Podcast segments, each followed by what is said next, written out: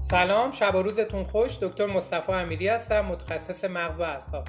امروز در خدمت جمعی از دوستان روانشناس هستیم و می‌خوایم در مورد بیشفعالی در کودکان و نوجوانان صحبت کنیم. ابتدا می‌خوام از دوستان که خودشون رو معرفی کنن. به نام خدا سمانه بهزادپور هستم ارزیا و روان درمانگر کودک. به نام خدا فاطمه امیری هستم روانشناس بالینی. بسیار خوب. سوال اولمون از همکارا اینه که اختلال بیشفعالی کمبود توجه چیز جدیدیه؟ یعنی مثلا قبلا نبوده تازه کشف شده یا اینکه نه قبلا هم بوده قطعا مشکل قبلا هم بوده و این چیز جدیدی نیست.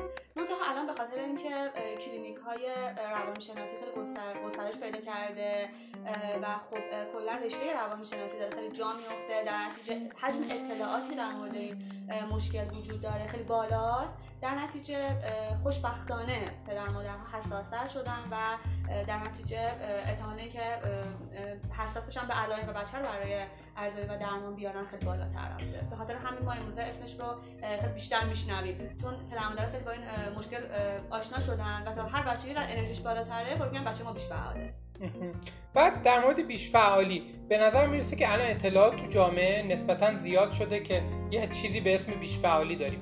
ولی اطلاعات که زیاد شده همزمان اطلاعات غلط به نظر می‌رسه که زیادتر هم شده. یعنی مردم بیش فعالی رو مساوی با فعالیت زیاد فیزیکی کودک می‌دونن. دقیقا همینطوره.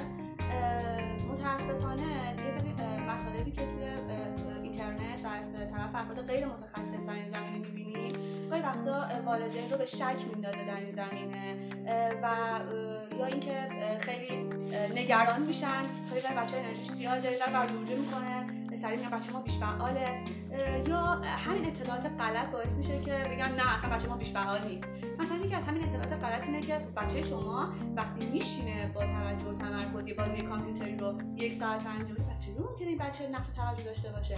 در صورتی که میشه که داشته باشه. و این اصلا تشخیص ما رو رد نمی‌کنه. یه بچه که مبتلا به نقص توجهی می‌تونه حتی بشینه یک نقاشی رو که دوست داره علاقه داره رو ساعتها با دقت رنگ بکنه. ولی مشکل توجه تمرکز هم داشته باشه.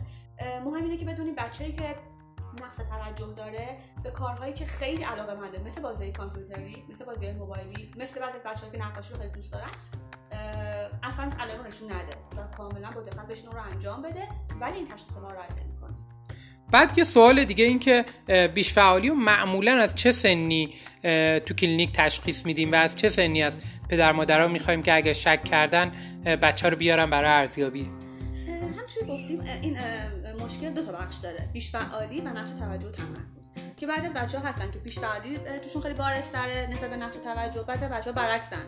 در واقع مشکل توجه تمرکز شایع معمولا بچه هایی که بیش فعال بیش فعالی دارن یعنی اون انرژی خیلی بالاتر نسبت به نقش توجه و تمرکز قبل از سنین مدرسه علائم خیلی بارزه. یعنی حتی مثلا میشه از 4 سالگی 5 سالگی بچه در واقع تشخیص بدیم که این بچه ممکنه بیش فعال باشه. ولی تشخیص نقص توجه و تمرکز توی بچه‌هایی که قبل در واقع مدرسه نمیرن خیلی سخت میشه.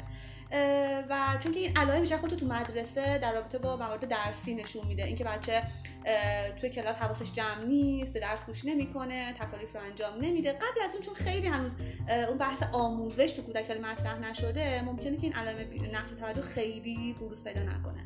اما ما می‌تونیم از همون سنین پایین از سنین پیش دبستان تشخیص رو بر بچه داشته باشیم و کار درمان رو شروع بکنیم. به خصوص بحث بیشتر بسیار خوب. خیلی ممنون متشکرم.